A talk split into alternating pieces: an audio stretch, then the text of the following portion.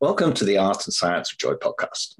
This podcast is all about inspiring people to live more joyfully. So if you're seeking a bit more joy in your own life or seeking to bring some more joy to the lives of others, then this podcast could well be for you. I'm Andrew Cannon, and it's my pleasure to welcome you to the Joy Power Break series. In each episode of the series, I'll be giving you a highlights tour of a theme which we recently covered in depth in the Joy Superpower series. This week's episode is a bit longer than 10 minutes. So why not treat yourself to an extra large mug of coffee or tea, sit back and enjoy a break as we dive into the recipe for spiritual well-being and reflect this week on the superpower of freedom.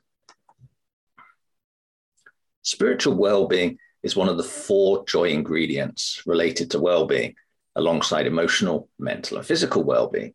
And freedom is one of the spiritual well-being superpowers our research tells us can be of great value to people as they put together their own recipe for a joy filled life, or if you like, their own joy cocktail. Freedom is not for everyone, however, but whether you already have freedom as one of your superpowers, or if you are considering adding more freedom to your joy recipe, then hopefully you find that this Joy Power Break episode provides you with inspiring food for thought and empowers you to take action. At the end of last year, I had the pleasure of chatting with Curt Mercadante about freedom. Curt helps people design, manifest, and grow businesses that provide them the freedom and the fulfillment they want in their lives. For 25 years, Curt has counseled business leaders and has built three profitable businesses. Curt is also a certified business behavior consultant, host of the Curt Mercadante podcast, and author of the book Five Pillars of the Freedom Lifestyle. Curt and I started off our chat by talking about the definition of freedom. Curt defines it as living a life in which your days are full of want instead of compulsion. Instead of living a life of lack, living a life of abundance and prosperity, which is not equal to money in a bank account, by the way. Curt sees freedom as our birthright. We're born in a free state, says Curt. This doesn't mean that sometimes life can be tough. It can just like right now for the people in Ukraine, as well as in many other places around the world. But people like Nelson Mandela, Viktor Frankl, and Primo Levi can give us inspiration and courage. Despite what they each went through, they still felt free. They didn't give it away. As Curt points out, when you realize that freedom is your birthright and that freedom's between your own two ears, then no matter what externalities happen to you, you'll always be free. Curt and I also discussed the relationship between freedom and joy. According to Curt, freedom gives you the power and the time to create joy. I especially love this quote by Curt. What gives you joy? Focus on that because life becomes so much more enjoyable when you realize you can create it.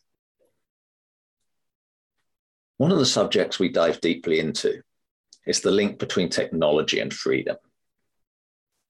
We live in a world where technology, and specifically artificial or augmented intelligence, can take care of many things on our behalf. For example, through automation, taking care of repetitive tasks, etc. Robot vacuum cleaners being a good example of this. So, in theory, this is freeing up our time, right? Offering us the gift of freedom.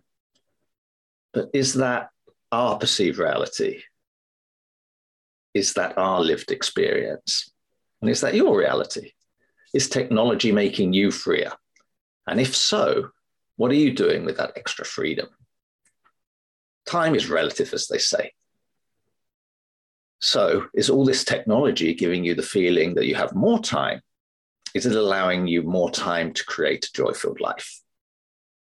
Much of the evidence so far suggests that the more technology we have, the more automation is growing, the more productive we are becoming.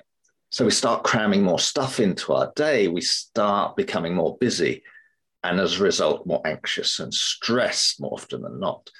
In many ways, many of us have become slaves to the technology, addicted to email and social media notifications, or even to doom scrolling. But it doesn't have to be that way.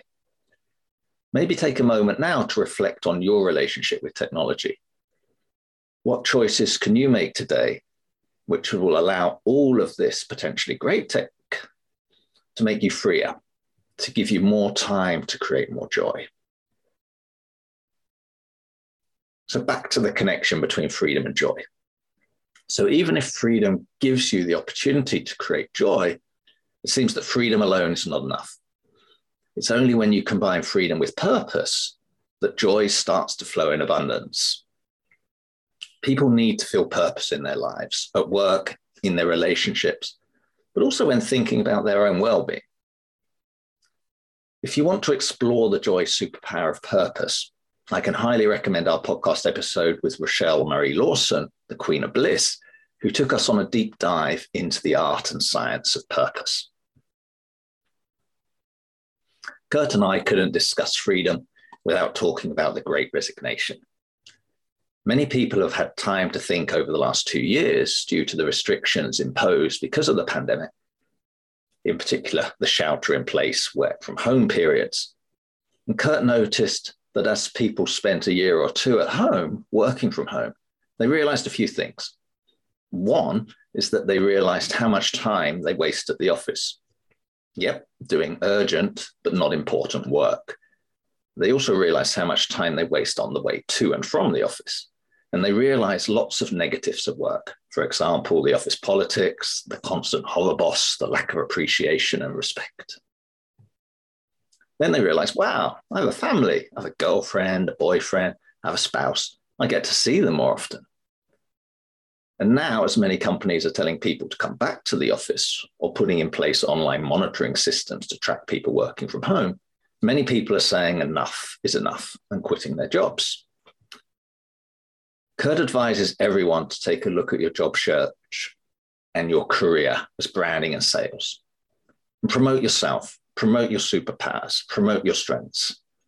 And when you go into an interview for a job, remember and have the mindset that you are interviewing them as much as they are interviewing you.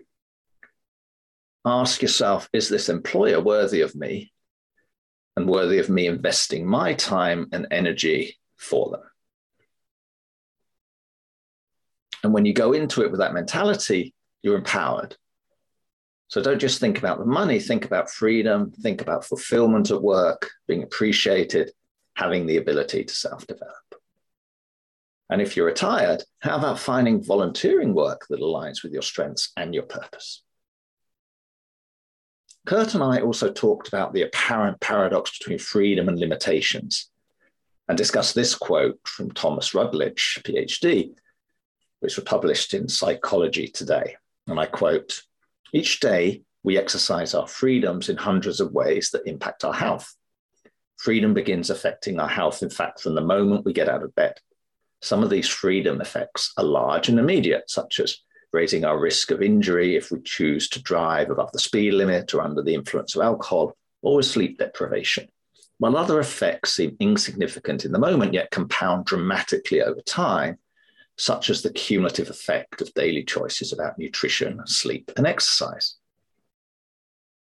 Curt found that the compounding effect of sleep, nutrition, and exercise is really important and strongly linked to freedom. Curt pointed out that freedom requires perhaps counterintuitively limitations. And he gave a great analog about a river. And a river is a river not a pond or a lake because of the banks of the river. The banks come in and force things to move forward. So Curt says set limitations, but don't build a prison of chaos. Set limitations that keep the bad stuff out and keep the unessential out. Curt reminds us that ultimately freedom is the freedom to choose as my dear friend and colleague at the Art and Science of the Joy, Debbie Schlesinger Hellman, is fond of citing from research in this area, only 10% of our life path is determined by our life circumstances. A whopping half is determined by genetics, but another 40% is based on what we do every day, our choices. And to wrap things up, here are Curt's three key tips on the joy superpower of freedom. Tip number one subtract. Time can become a limitation of freedom if our mind is fixed on adding stuff to our lives. Instead, we can make time a gift in our lives by focusing on subtraction.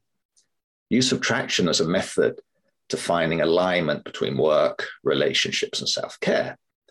Don't look for balance, seek alignment, or as we say here at the and Science of Joy, integration.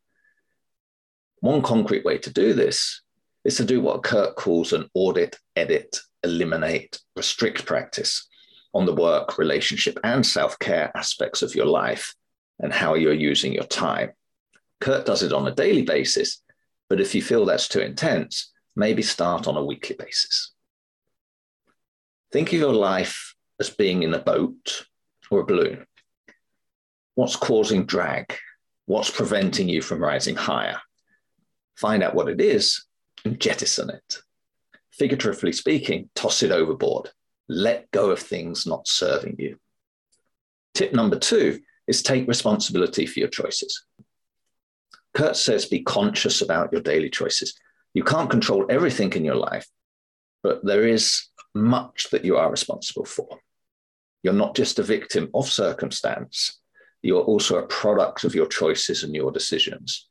And your lot in life right now, love it or hate it, is the product of the decisions that you've made.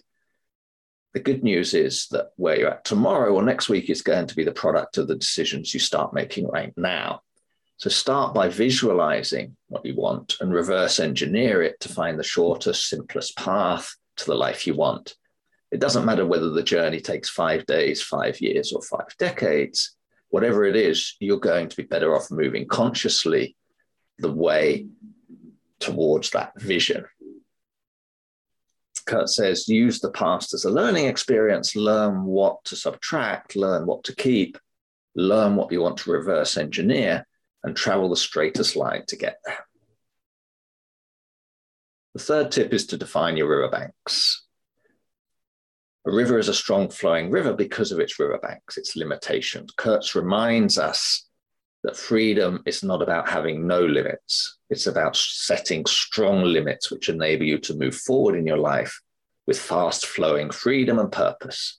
This will bring you joy. So set your limits related to work, related to relationships, related to yourself. For example, reduce the number of people you interact with to those who add joy to your life and to those to whom you add joy. Or set your limitations on your body by making conscious choices about what you put in it and the amount of sleep you're getting, for example. So, why not take a moment now to reflect on these three tips?